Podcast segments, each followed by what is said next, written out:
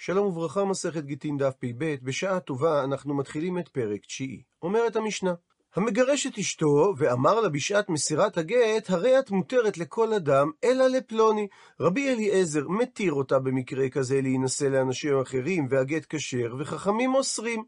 אז לדעת חכמים, כיצד יעשה ויכשיר את הגט? יתלנו המנה חזרה, ויחזור ויתננו לה, ויאמר לה, הרי את מותרת לכל אדם.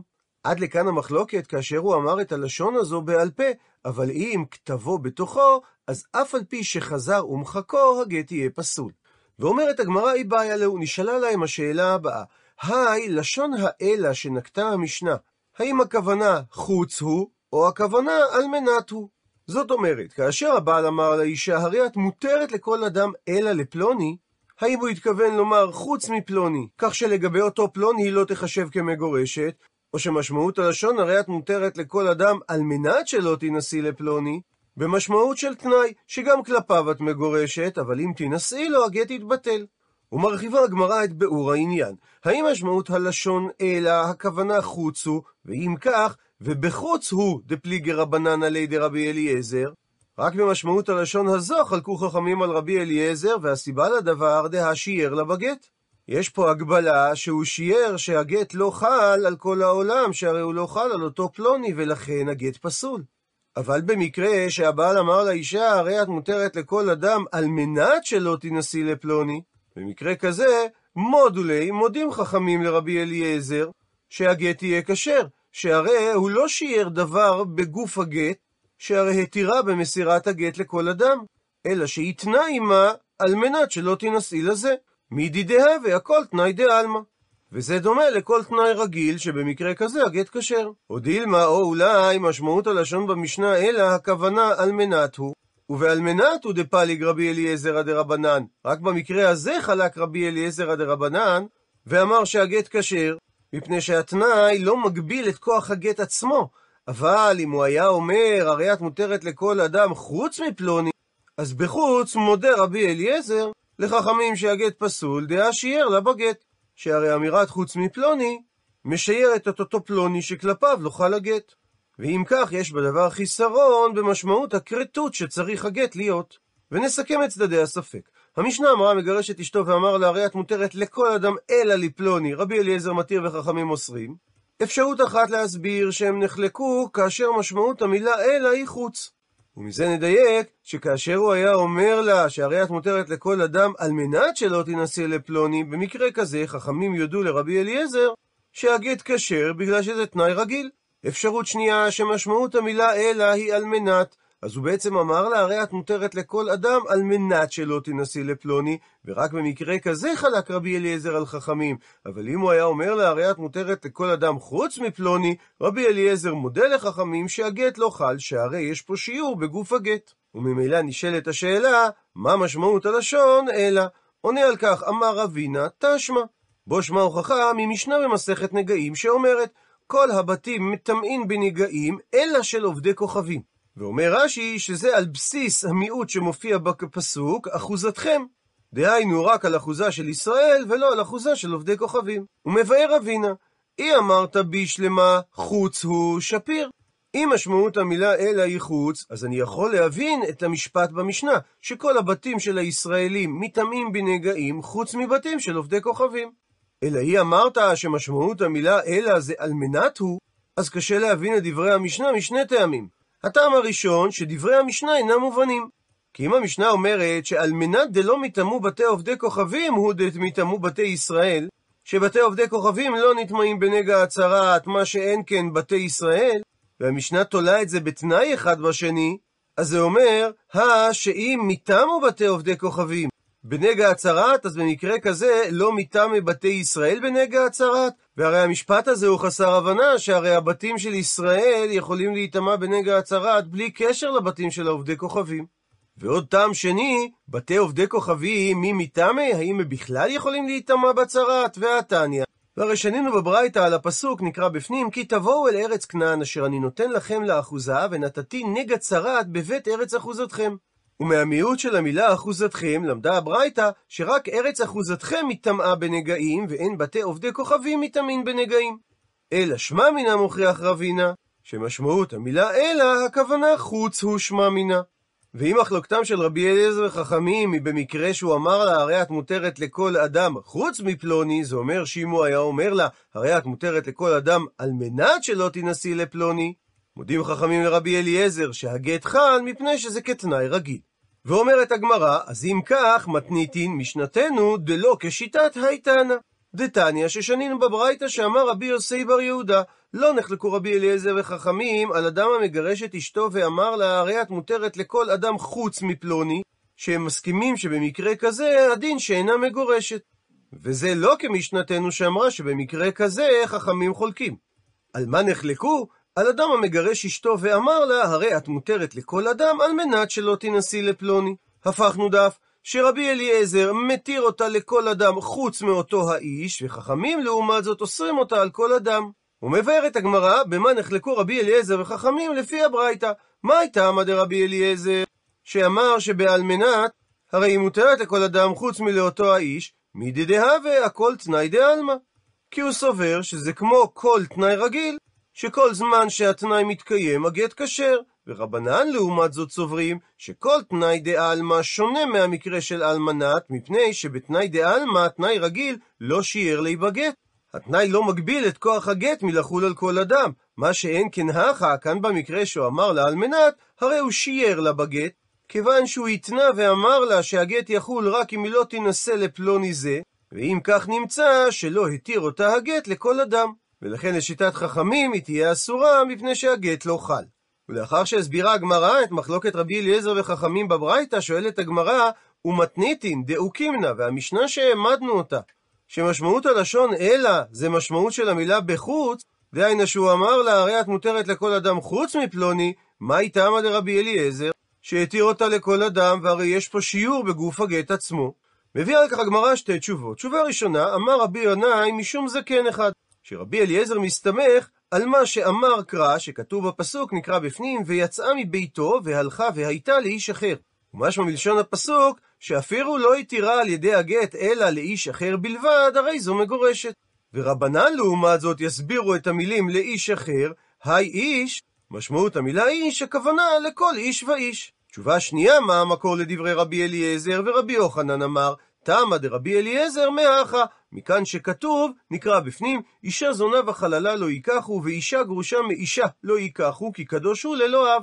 ולמד רבי אליעזר מלשון הפסוק, שאפילו לא נתגרשה אלא מאישה, זאת אומרת, דאמר לבעלה, הרי את מגורשת ממני, ואין את מותרת לכל אדם, וזהו מה שנקרא ריח גט, שבגללו היא נפסלה מן הכהונה. והיא לא יכולה להתחתן יותר עם כהן, אז מזה שזה פוסל אותה לכהונה, עלמא תאמר הווה גיתא, שבמקרה כזה אכן חל הגט, וממילא במקרה במשנה שלנו שהוא אמר לה את מותרת לכל אדם חוץ מפלוני, יחול הגט והיא תהיה מותרת לאחרים חוץ מלאותו אדם. ורבנן לעומת זאת שחלקו על רבי אליעזר, הם יסבירו שאיסור כהונה שני. שונה איסור כהונה משאר דינים, והוא חמור יותר מפני שריבה בהם הכתוב מצוות יתרות, ולכן אין ללמוד מזה שהתורה החשיבה אישה שהתגרשה מבעלה בלבד כפסולה על הכהונה, שהיא תחשב גם גרושה לעניין שיהיה מותר לה להינשא למישהו אחר. ובהקבלה מגירושין לקידושין, באי שאל רבי אבא את השאלה הבאה, בקידושין היאך, מה יהיה הדין אם אמר אדם לאישה התקדשי לי לייסר לכל אדם חוץ מפלוני? תיבאי לרבי אליעזר, תיבאי לרבנן. וניתן לשאול את השאלה הזו גם לשיטת רבי אליעזר וגם לשיטת חכמים. ומבאר רבי אבא את צדדי הספק.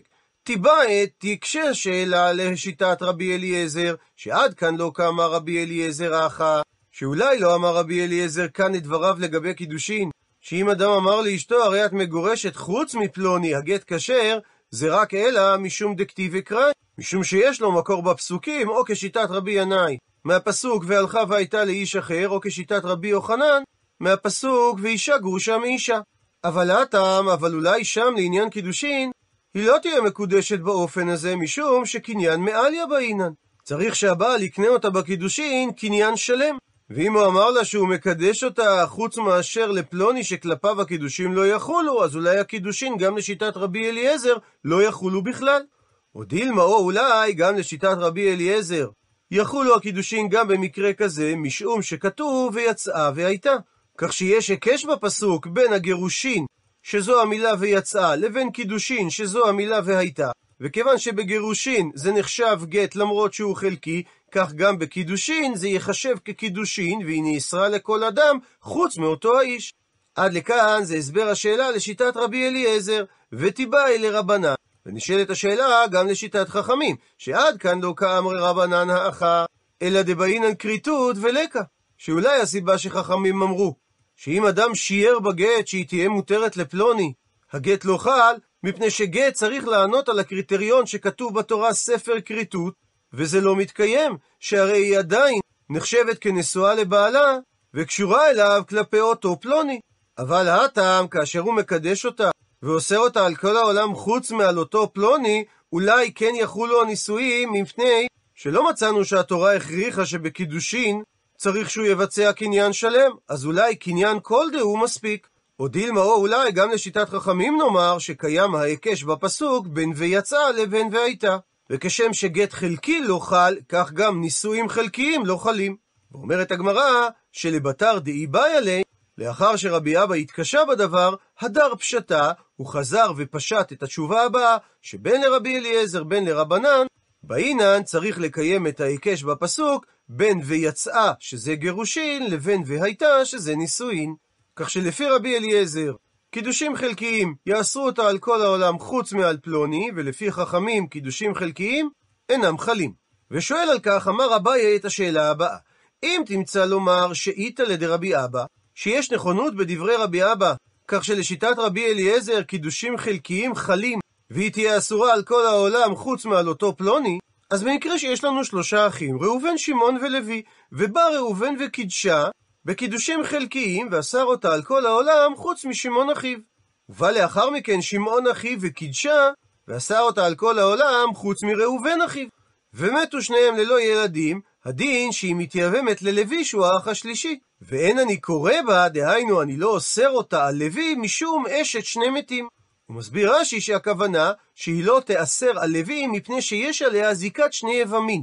כפי ששנינו במסכת יבמות, שכאשר יש שלושה אחים ומת אחד מהם, ועשה השני מאמר ביבימתו ומת גם הוא, הדין שהיא חולצת מהאח השלישי ולא מתייבמת, משום שנאמר בפסוק, ומת אחד מהם יבמה יבוא עליה, שרק מי שעליה זיקת יבם אחד, ולא מי שעליה זיקת שני יבמין. כגון במקרה הזה, שהיא הרי עדיין לא יצתה מזיקת יבומי המת הראשון, שהרי אין יבמה יוצא מזיקתה אלא בביאה, ונתווספה עליה זיקה נוספת מחמת מאמרו של שני.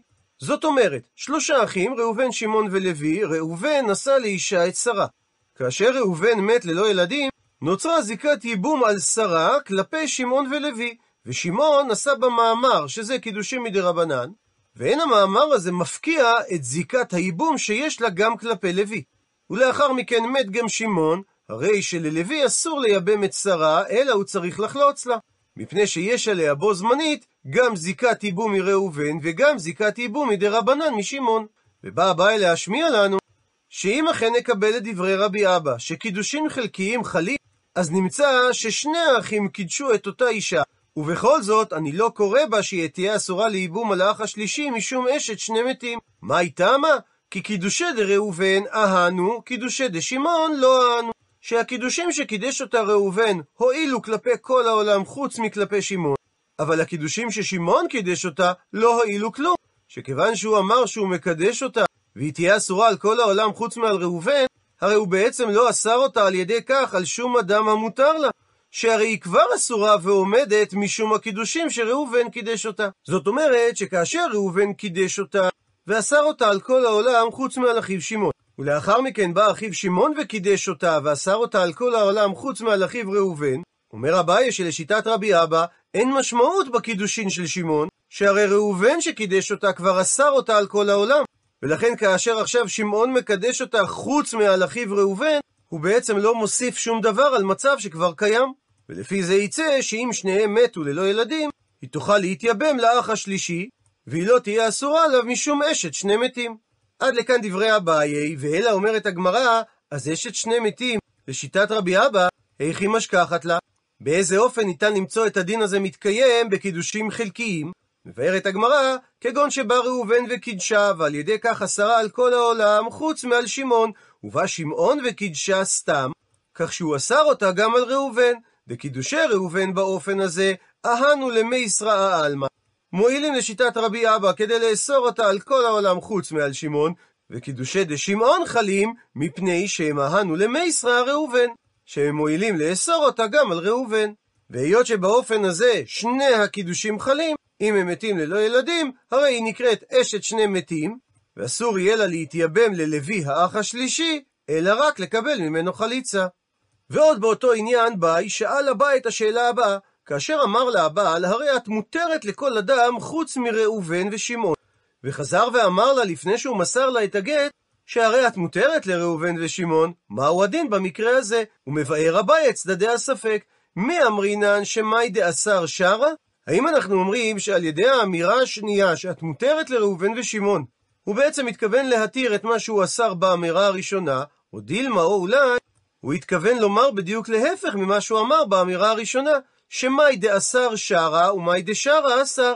שאת מה שהוא אסר באמירה הראשונה הוא מתיר עכשיו, שזה ראובן ושמעון, ומאי דשרה, ואת מה שהוא התיר באמירה הראשונה, שזה את כל העולם, הוא אסר עכשיו, שהרי אמר לה שהיא מותרת רק לראובן ושמעון, ולא לכל העולם.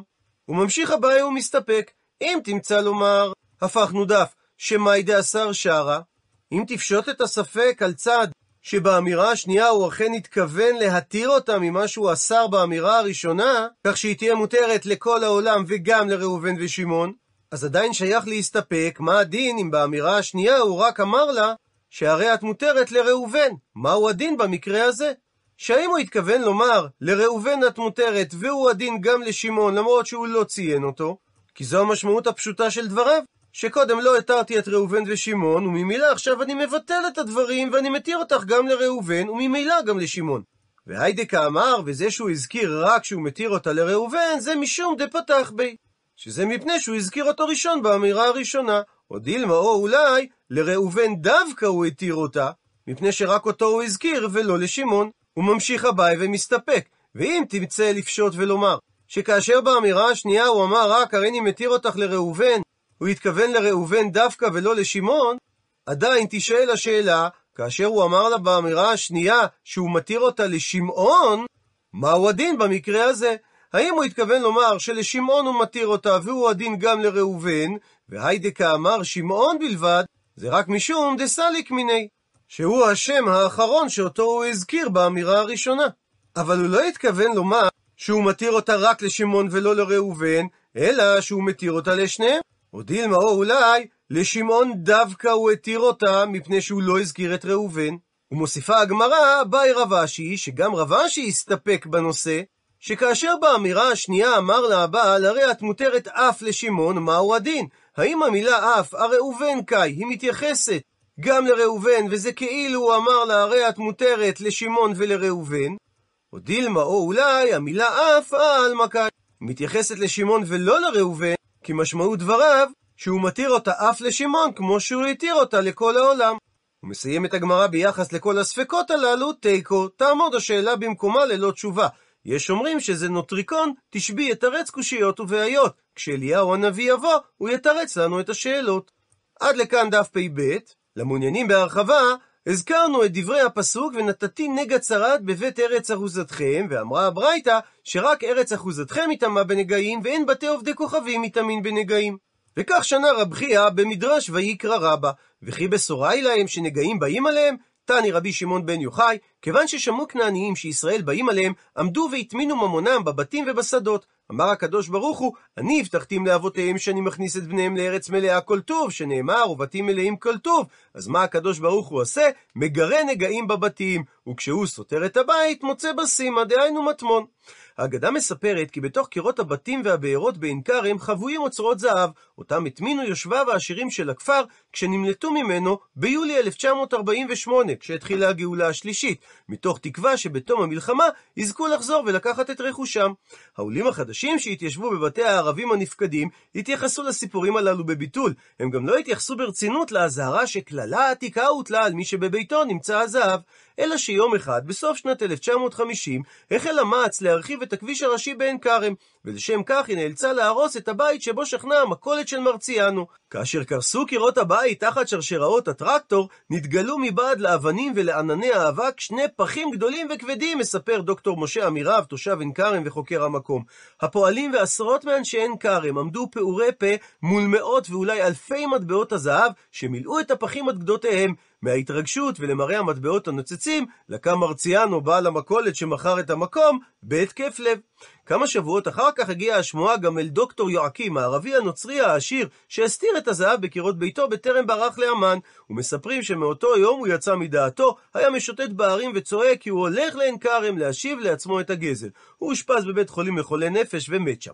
שנה אחר כך מספרים שפרצו שני אלמונים לבית שבו גרה נונה דרעי התימניה, התנפלו עליה, קשרו אותה וסתמו את פיה לבל תצעק, ואמרו לה בערבית, לא ניגע בך לרעה, באנו לקחת את מה שהטמנו בבית שהיה פעם ביתנו. הם עבדו שעה ארוכה עד שהצליחו לפרוץ את הקיר בסלון, והוציאו משם שק גדול שממנו עלה צלצול מטבעות. הם העמיסו את השק על גבם ונעלמו באישון הלילה.